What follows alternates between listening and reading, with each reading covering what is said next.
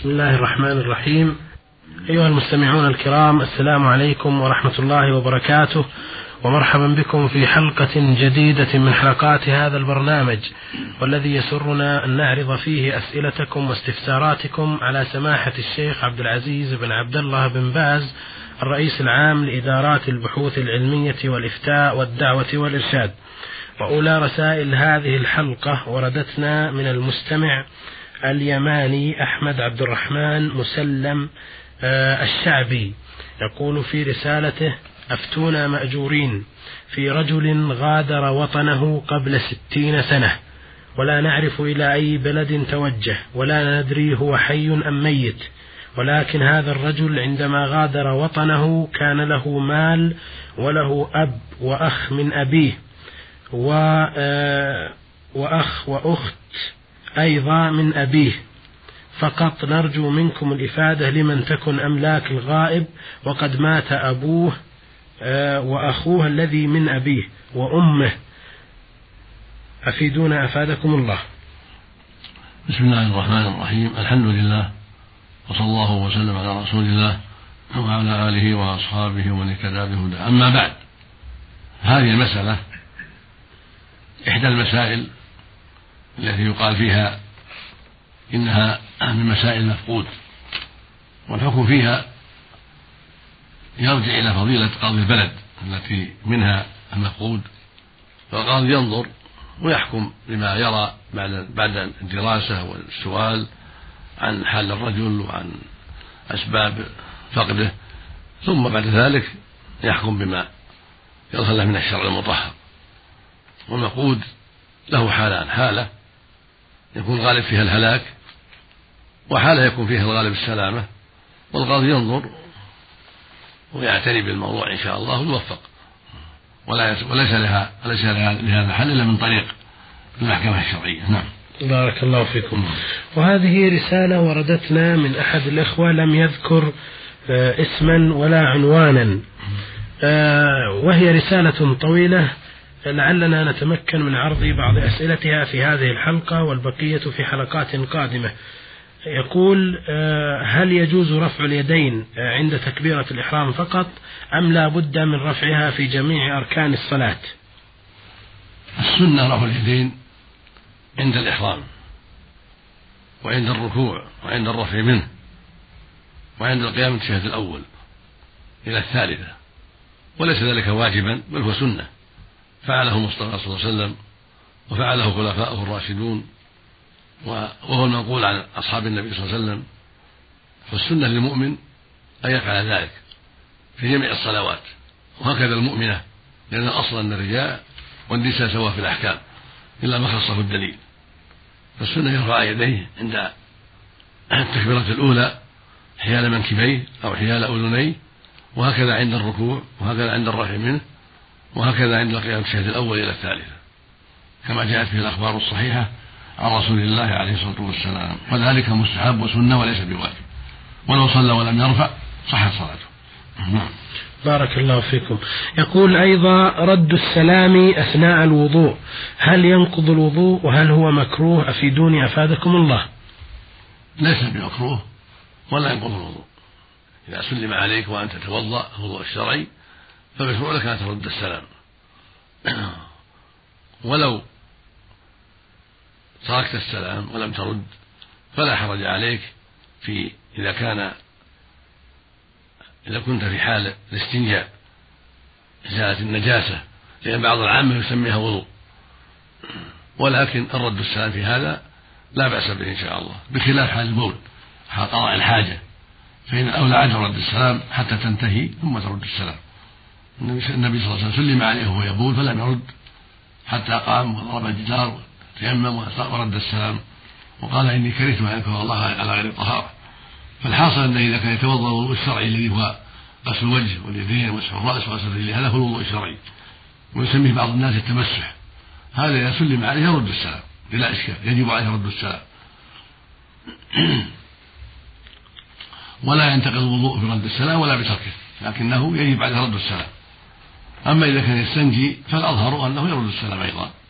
لأن الاستنجاء ليس بولا ولا غائطا لكنه فيه مس النجاسة وإن ترك إلحاقا لحاله بالبائن فلا بأس إن شاء الله ولا حرج. وإن رد فلا حرج. أما الذي يبول أو يتغوط فالأولى ألا يرد السائل في هذه الحالة وألا يسلم عليه في هذه الحالة. نعم. بارك الله فيكم. يسأل الأخ أيضا في رسالته الطويلة ويقول أنا أفعل معصية معينة وأتوب إلى الله توبة نصوحة وأعاهد الله على ألا أعود إلى مثل هذه المعصية ثم أرجع إليها فهل تصح توبتي أم لا؟ نعم إذا تاب الرجل أو المرأة توبة صادقة من الذنب ثم بلي به مرة أخرى فالتوبة الأولى صحيحة إذا كانت صادقة مشتملة على شروطها المعلومة وهي الندم على الماضي والإقلاع من الذنب والعزم الصادق ألا يعود إليه. وإن كان مظلمة ردها إلى صاحبها فإنه لا يؤاخذ بالذنب بالذنب الأول لأنه تاب منه ولكن يؤاخذ بالذنب الثاني. وهكذا إذا تاب من الذنب الثاني توبة صادقة ثم بلي به مرة أخرى ثالثة فإن لا يؤخذ بالذنب الأول ولا بالذنب الثاني. لأنه تاب منهما. توبة صادقة. وهكذا. هكذا جاءت السنة عن النبي صلى الله عليه وسلم عليه الصلاة والسلام. نعم. هذا عن النبي صلى الله عليه وسلم عن الرب عز وجل. نعم. بارك الله فيكم جزاكم الله خير. يقول أيضا السائل آه، ما حكم إطلاق كلمة مولانا على رسول الله صلى الله عليه وسلم؟ لأننا نعرف أن المولى للمؤمنين هو الله سبحانه وتعالى. لا حرج في ذلك لأن المولى كلمة مشتركة تطلق على الله سبحانه وتعالى والسيد المالك وتطلق على القريب يوم لون المولى عن مولى شيء يعني قريب عن قريب. وتطلق على العتيق يقال مولى والمعتق قال مولى فهي كلمة مشتركة.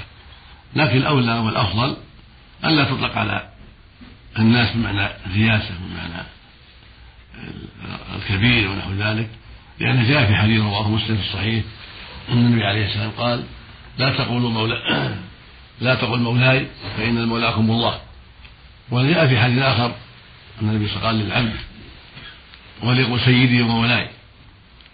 فأخذ منه العلماء أنه يجوز إطلاق له المولى على السيد أو المالك ويلحق به السلطان والأمير وشيخ القبيلة ونحو ذلك لأنهم لهم رياسة ولهم سيادة. ولكن ترك ذلك معهم أولى وأفضل. إلا في حق السيد المالك فقط لحديث الذي ورد في ذلك وليقل سيدي ومولاي. وبكل حال فالأمر فيه واسع إن شاء الله لأجل جواز لأجل جوازه في حق السيد المالك فيلحق به ما كان مثله في المعنى من كان مثله في المعنى من كان مثله في المعنى كالسلطان والأمير وشيخ القبيلة والوالد ونحو ذلك.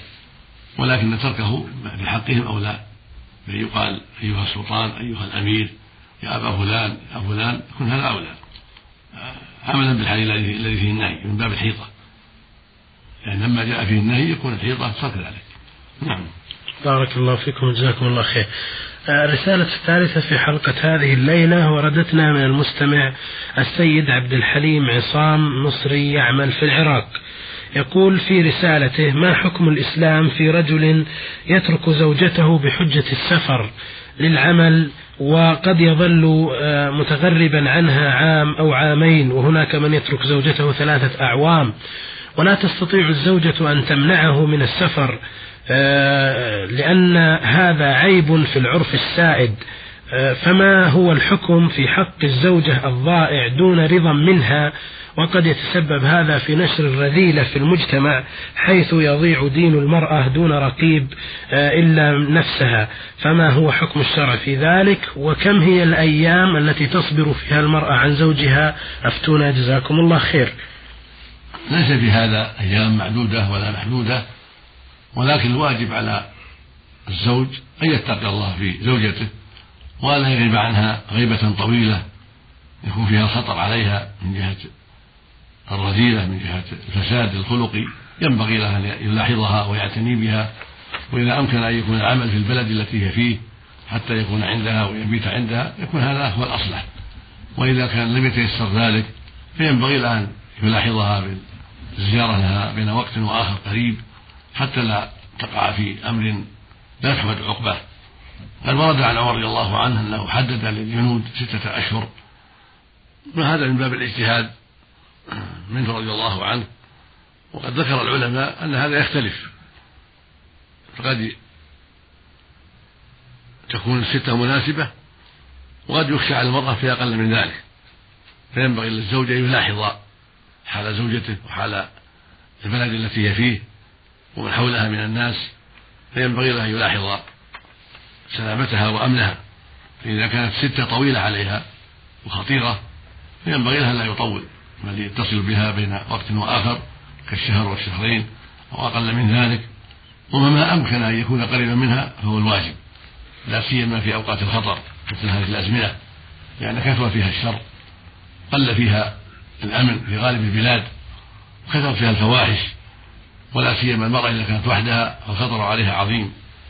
وإذا كان عند أهلها المأمونين صار الأمر أقل خطرا وأسلم. فعلى الزوج أن يلاحظ هذه الأمور وأن يتقي الله. وإذا كان ولا بد من سفر فليجعلها في محل آمن عند أهلها أو يكون عندها من المحارم أو النساء من يطمئن إليه حتى يكون ذلك أقرب إلى السلام. وأما حد محدود فليس هناك حد محدود سوى ما روي عن عمر رضي الله عنه في ذلك وهو ستة أشهر. وهذه الستة قد يقوى الزوج على الحضور فيها وقد لا يقوى قد يكون في حاجة إلى طلب العلم قد يكون في حاجة إلى طلب الرزق ما عنده في بلاده مكسب.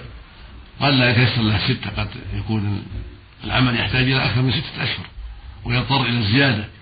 فينبغي له في هذه الحال أن ينقلها معه إذا أمكن أو يجعلها في محل آمن.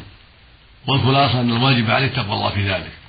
وأن يحرص على سلامة زوجته وعلى الحيطة في حقها إما بنقلها معه وإما بتعجيل السفر إليها بين وقت وآخر وهذا يطول وإما بجعلها في محل آمن عند أهلها أو عند محارم مأمونين يكونون عندها أو تكون عندهم حتى يكون الخطر أقل وحتى تكون السلامة أغلب والله المستعان.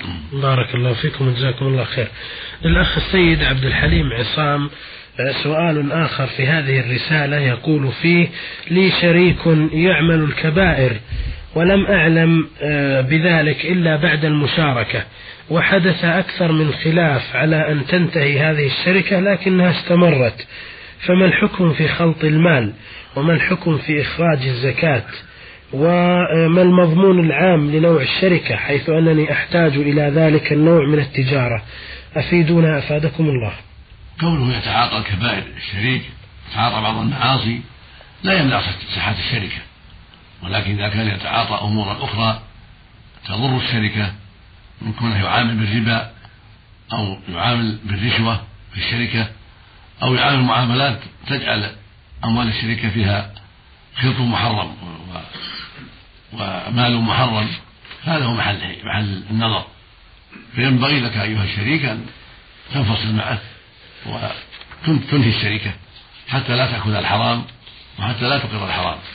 أما إذا كان المعاصي يتعلق به ما لها تعلق بالشركة؟ كان تتهمه بالمعاصي الخارجية من الزنا أو شرب الخمر أو ما أشبه ذلك مما ليس له تعلق بالشركة هذا لا يضرك ولا يضر الشركة. ما دامت أعمالها سارية على الوجه الشرعي فلا يضر ذلك.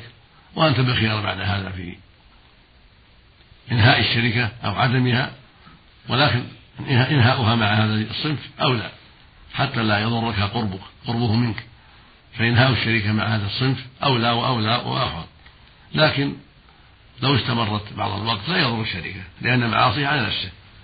إنما يضر الشركة إذا كانت المعاصي تتعلق بالربا أو بالخيانة في المال وإدخال ما ما يحرم ما حرم الله في شركة من بيع المحرمات وشراء المحرمات وأنواع الرشوة والخيانة. وأنواع الربا وما أشبه ذلك. هذا هو اللي يضر الشركة. نعم. بارك الله فيكم وجزاكم الله خير. هذه رسالة وردتنا من المستمعة سامية موسى من جدة. والحقيقة أن الأخت سامية أرسلت بعدة أسئلة في هذه الرسالة. آه، لا ربما لا نتمكن من عرضها جميعا. تقول فيها آه، هناك أشياء كثيرة تحدث يوميا. ولا أعرف هل تذهب الوضوء أم لا. فسأذكرها في نقاط وأرجو أن تبينوا لي ما يذهب الوضوء منها وما لا يذهبه مثلا ملامسة الأدوات الصحية آه، في دورات المياه.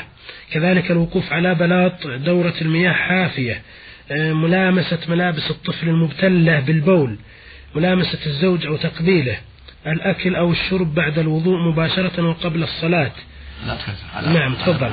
عين عين تقول آه هذه الأشياء هل تذهب الوضوء أم لا؟ أول. ملامسة الأدوات الصحية وبلاط الحمام حافية. هذا لا ينقض ملامسة الأشياء الصحية الأدوات الصحية أو البلاط منحافية وليس فيه نجاسة لا ينقض الوضوء. فإن كان فيه نجاسة مثل البول وطئت المرأة بول أو الرجل لا ينقض الوضوء لكن يغسل رجله. إذا وطئها وهو طاهر نعم. يخرج إلى محل طاهر ويغسل رجله. والحمد لله. ولا يضره ذلك. نعم. ملامسة ملابس الطفل المبتلة بالبول. إذا كان الطفل ملابسه مبتلة بالبول لا تلمسها. فإن لمستها تغسل يدها. نعم. تغسل ما أصاب يدها من البول. والوضوء لا ينتقض. ملامسة الزوج أو تقبيله. ملامسة الزوج أو تقبيله لا ينقض الوضوء على الصحيح. مس المرأة ومس الرجل مس المرأة للرجل عن شهوة أو عن تقبيل كل هذا لا ينقض الوضوء. إلا إذا مست الفرج. أما إذا مست فرجها أو فرجه ينتقض الوضوء. أما إذا مست بدنه أو مس بدنها أو قبلته أو قبلها فالصحيح أن هذا لا ينقض الوضوء. نعم. الأكل أو الشرب بعد الوضوء مباشرة وقبل الصلاة. الأكل والشرب لا ينقض الوضوء. وبعد الوضوء الأكل والشرب إلا إذا كان فيه لحم إبل. إذا كان فيه لحم إبل فلحم الإبل ينقض الوضوء. لحم الجمل الإبل. وأما لحم الغنم ولحم البقر لحم الصيد لا ينقض الوضوء لكن لحم الإبل خاصة سواء كان لحم ذكر أو أنثى لحم جمل ذكر أو ناقة أنثى هذا اللي ينقض الوضوء بنص النبي عليه الصلاة والسلام. آه، ملامسة الأشخاص الغرب بعد الوضوء. هذا في التفصيل. ليس للمرأة أن تلمس الرجل الغريب ولكن لو لمسته لمست يده أو قدمه ما ينقض وضوءها. وهكذا لو لمست يد أخيها أو يد أبيها أو يد عمها أو قبلت رأسها أو قبلت أنفه أو ما أشبه ذلك لا ينقض لا ينتقض الوضوء كما تقدم. أما الغريب الرجل الغريب ليس محرما له لا تلمس يده ولا غيره لا تصافحه ولا تلمس شيء من بدنه ولا يلمسها إنما تسلم عليه من بعيد من غير لمس. كيف حالك يا فلان؟ وعليكم السلام والسلام عليكم. كيف أولادك؟ كيف أهلك؟ وما أشبه هذا. من دون مصافحة ومن دون تكشف ولا ملامسة بل تحتجب عنه محتجبة في وجهها وشعرها وبدنها وتسلم عليه بالكلام وتسأله عن أهله بالكلام وهو كذا يسألها من دون ملامسة. لا تصافحه ولا يلمس يدها ولا تلمس يده ولا غير ذلك. نعم. آه غسل الملابس ومسح البلاط والمشي على السجاد الذي تبول عليه الأطفال؟ تقول غسل الملابس ومسح البلاط والمشي على السجاد الذي تبول عليه الأطفال. غسل الملابس وش بعد؟ ومسح البلاط. غسل الملابس تقدم هذا لا يضر. نعم. ومسح البلاط كذلك. نعم. إن كان فيه نجاسة تغسل ما أصاب يدها. إذا كانت الملابس نجسة تغسلها ثم تغسلها غسلا يزيل أثر النجاسة بحسب الظن. تغسلها مرتين ثلاث بالعصر تطهر وتطهر يدها مع يدها مع ذلك. وغسل البلاط كذا كان في نجاسة تغسل البلاط ثم تغسل يديها آه، من أثر البلاط. غسلا يزيل أثر النجاسة عن البلاط وعن يدها. ثلاث مرتين صب الماء مرتين ثلاث أربع حسب ما تظن أنه زال أثر النجاسة. وش بعد غسل البلاط؟ آه، المشي على السجاد الذي سبق وتبول عليه الأطفال. هذا في تفصيل. إن كان السجاد يابس والرجل يابسة أو في الكنادر ما تضر. فإن كان الرجل رطبة أو الفراش رطب من البول تغسل رجلها إذا وطئت البول أو وضعت الفراش الذي فيه البول تغسل رجلها في محل آخر طاهر وينتهي الأمر. تقول مداعبة الزوج. مداعبة الزوج طيبة. مشروعة. هل تنقض الوضوء؟ عليها تداعب زوجها ويداعبها. هذا من من الأنس مع الأهل المداعبة من سنة الرسول صلى الله عليه وسلم مع أهله. كان يداعبهن ويداعبن عليه الصلاة والسلام ولا ينقض الوضوء. مجرد المداعبة كالتقبيل والمضاحكة والملامسة والاضطجاع معها في لحافها أو في لحافه. كل هذا لا بأس به. وكل هذا لا ينقض الوضوء إلا إذا حصل مس الفرج أو خرج شيء. إذا مس فرجها أو مست فرجه ينتقض الوضوء من مس الفرج وهكذا لو خرج منه شيء مذي انتقض وضوءه. وهكذا هي إذا خرج منها مذي انتقض وضوءه. وإن خرج المني وجب الغسل منه أو منها. نعم. بارك الله فيكم تقول في سؤال آخر قال الرسول صلى الله عليه وسلم ما معناه لامرأة اغسلي الدم وصلي أي دم الحيض؟ فهل يكون هذا في أي وقت من أوقات نزول الدورة أم قرب انتهائها؟ وإذا اغتسلت وتطهرت منها وصليت فهل يحل الجماع أم لا؟ هذا عند انتهاء الحيض. إذا انتهى الحيض أمرها النبي صلى الله عليه وسلم أن تغسل الدم وتغتسل وتصلي. إذا انتهت انتهت الدورة وفي ثوبها شيء غسلت ما أصاب الثوب. تقرصه بالماء تحكه بظفرها أو بحجر أو بعظم أو بغيره ثم تغسله بالماء ويطهر الثوب وتصلي فيه بعد ذلك. وكذلك إذا اغتسلت بعد ذلك بعد زوال الدم ووجود الطهر فإنها تصلي بعد ذلك وتحل زوجها المقصود أن هذا كله عند انتهاء الدورة. إذا رأت الطهارة أما بقصة البيضاء أو احتشت بقطن ونحوه في الفرد فخرج نقيا فإنها تغتسل غسل الحيض وتغسل ما ما انسى في بدنها شيء إذا كان أصاب فخذها أو رجلها شيء من الدم تغسله ثم تغتسل غسل الجناب غسل الحيض وإن أصاب ثوبها شيء أو سراويلها غسلته أيضا وبعد هذا تصلي وتحل زوجها. نعم. جزاكم الله خير. الحقيقة لها كلام بعد هذا آه، يفهم منه أنها فهمت حديث الرسول صلى الله عليه وسلم بأن تغسل المرأة دمها وهي في أثناء الحيض ثم تصلي لأنها تقول هل كلما عاد علي الدم مرة أخرى طوال اليوم أغتسل وأصلي أم لا؟ ما دام الدم موجود لا تغتسلي. إنما الغسل يكون عند النهاية. أما ما دام الدم يتكرر في الليل والنهار فأنت في الحيض حتى تنتهي المدة وتحصل الطهارة. فإذا انتهت المدة خمسا أو ستا أو سبعا أو ثمان حسب العادة. إذا انتهت العادة ورأت المرأة الطهارة الماء الأبيض أو جعل في فرجها من شيء من القطن ثم أخرجته أو نحو من الأشياء الدالة على نظافتها فإنها تغتسل وتصلي وتحل زوجها وتصوم إذا شاءت وانتهى الأمر. أما أنها تغتسل كل ساعة لا. لأن الدم يجري تارة ويقف أخرى. ما دام المدة موجودة ما بعد انتهت المدة ولا رأت الطهارة فإنها لا تغتسل حتى تنتهي المدة وينقطع الدم. بارك الله فيكم. في آخر رسالتها تسأل عن كيفية الغسل من الحيض ومن الجنابة بواسطة آه، وسائل الاغتسال الحديثة كالدش والصنبور وغيرها.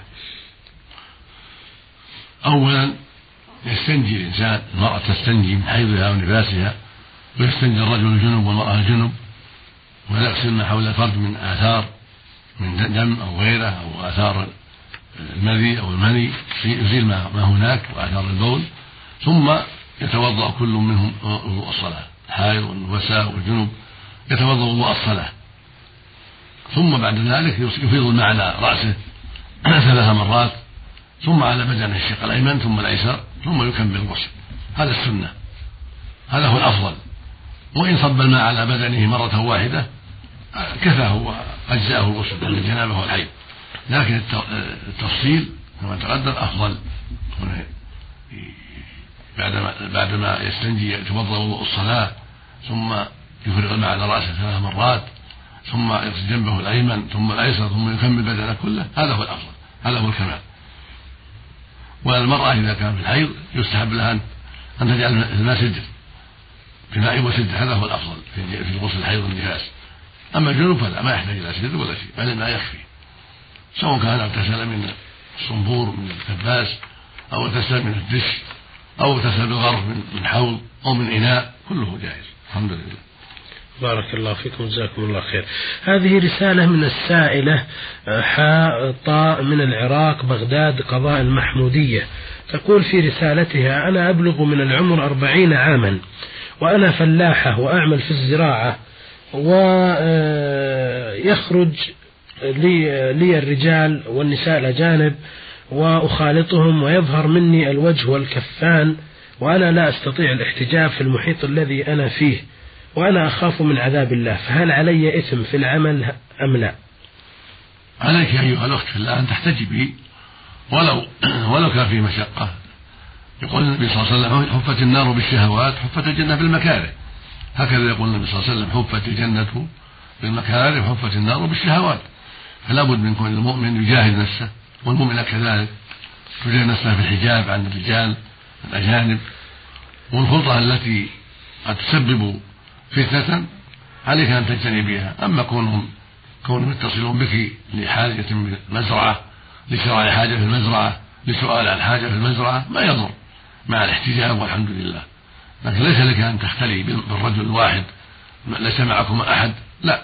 أما معكما ثاني أو ثالث أو أو امرأة أخرى من دون ريبة ولا فتنة فلا حرج في ذلك مع الحجاب والتستر. إذا سأل عن حاجته أو طلب شراء حاجة أو في أو شبه ذلك من الحاجات التي يحتاجها الناس إلى المزرعة هذا لا حرج فيه مع البعد عن أسباب التهمة والبعد عن الخلوة والبعد عن التكشف تكون مستورة متحجبة نعم. بارك الله فيكم. تقول أيضا آه، أنها تشرب الدخان وتقرأ القرآن فهل يجوز لها قراءة القرآن وهي تدخن؟ الواجب عليها عليك أيها الأخت الحذر من شرب الدخان. الدخان محرم وفيه أضرار كثيرة. فالواجب على الرجال والنساء تركه والحذر منه. فهو منكر لا يجوز بيعه ولا شراؤه ولا استعماله. فعليك أن تتقي الله وأن تحذريه. ولا مانع من قراءة القرآن للمدخن قراءة القرآن أمر مطلوب لكن ينبغي لمن أراد قراءة القرآن أن يغسل فمه بعد التدخين ويستعمل ما أمكن من الطيب من السواك من فرشة تغسل يوصل بها الفم حتى تزول الرائحة الكريهة حتى يستعمل كتاب الله وكلامه بعد إزالة هذه الرائحة الخبيثة. وهكذا من أكل ثوما أو بصلا ينبغي أن يستعمل ما يخفف هذه الرائحة. قبل أن يقرأ إذا تيسر له ذلك. على كل حال قراءة القرآن أمر مطلوب شيء مطلوب عبادة عظيمة لا ينبغي تركها ينبغي العناية بها. لكن شرب الدخان هو المنكر الذي يجب الحذر منه وتركه والتواصي بتركه كما يجب ترك شرب المسكرات كلها. نعم. بارك الله فيكم وجزاكم الله خير. بهذا أيها الإخوة المستمعون الكرام نأتي إلى ختام هذه الحلقة والتي أجاب فيها سماحة الشيخ عبد العزيز بن عبد الله بن باز الرئيس العام لإدارات البحوث العلمية والإفتاء والدعوة والإرشاد على رسائل الإخوة أحمد عبد الرحمن مسلم اليماني آه، رسالة من مستمع لم يذكر اسما ولا عنوانا. رسالة السيد عبد الحليم عصام مصري يعمل بالعراق. ورسالة سامية موسى من جدة. وأخيرا رسالة السائلة حاء طاء من العراق بغداد قضاء المحمودية. آه، ونحب أن ننوه في ختام هذه الحلقة لبعض الملاحظات التي نأمل من الإخوة المستمعين أن يتلافوها وأن ينتبهوا لها وذلك آه، بحسن كتابة الرسائل بخط واضح لأن كثيرا من الرسائل نضطر لإهمالها لصعوبة قراءتها. كما نضطر أيضا لإهمال بعض الرسائل التي لا تحمل عنوانا ولا تحمل اسما آه، نظرا لكثرة الرسائل. والذي لا يرغب إذاعة اسمه ينبهنا إلى ذلك ولكن لا بد من كتابة الاسم والعنوان. أما عنوان البرنامج نظرا لطلب كثير من الرسائل تبينه فهو المملكة العربية السعودية الرياض إذاعة الرياض برنامج نور على الدرب. والذي يحب أن يخصص واحدا من أصحاب الفضيلة برسالة فالرجاء أن يكتب اسم صاحب الفضيلة الشيخ المقصود على ظاهر الظرف حتى تفرز الرسائل فرزا طيبا. شكرا لكم آه، على حسن متابعتكم وشكرا لسماحة شيخنا ولكم تحية من الزميل منصور الصنعاوي من الهندسة الإذاعية وإلى أن نلتقي بكم على خير إن شاء الله. نستودعكم الله والسلام عليكم ورحمة الله وبركاته.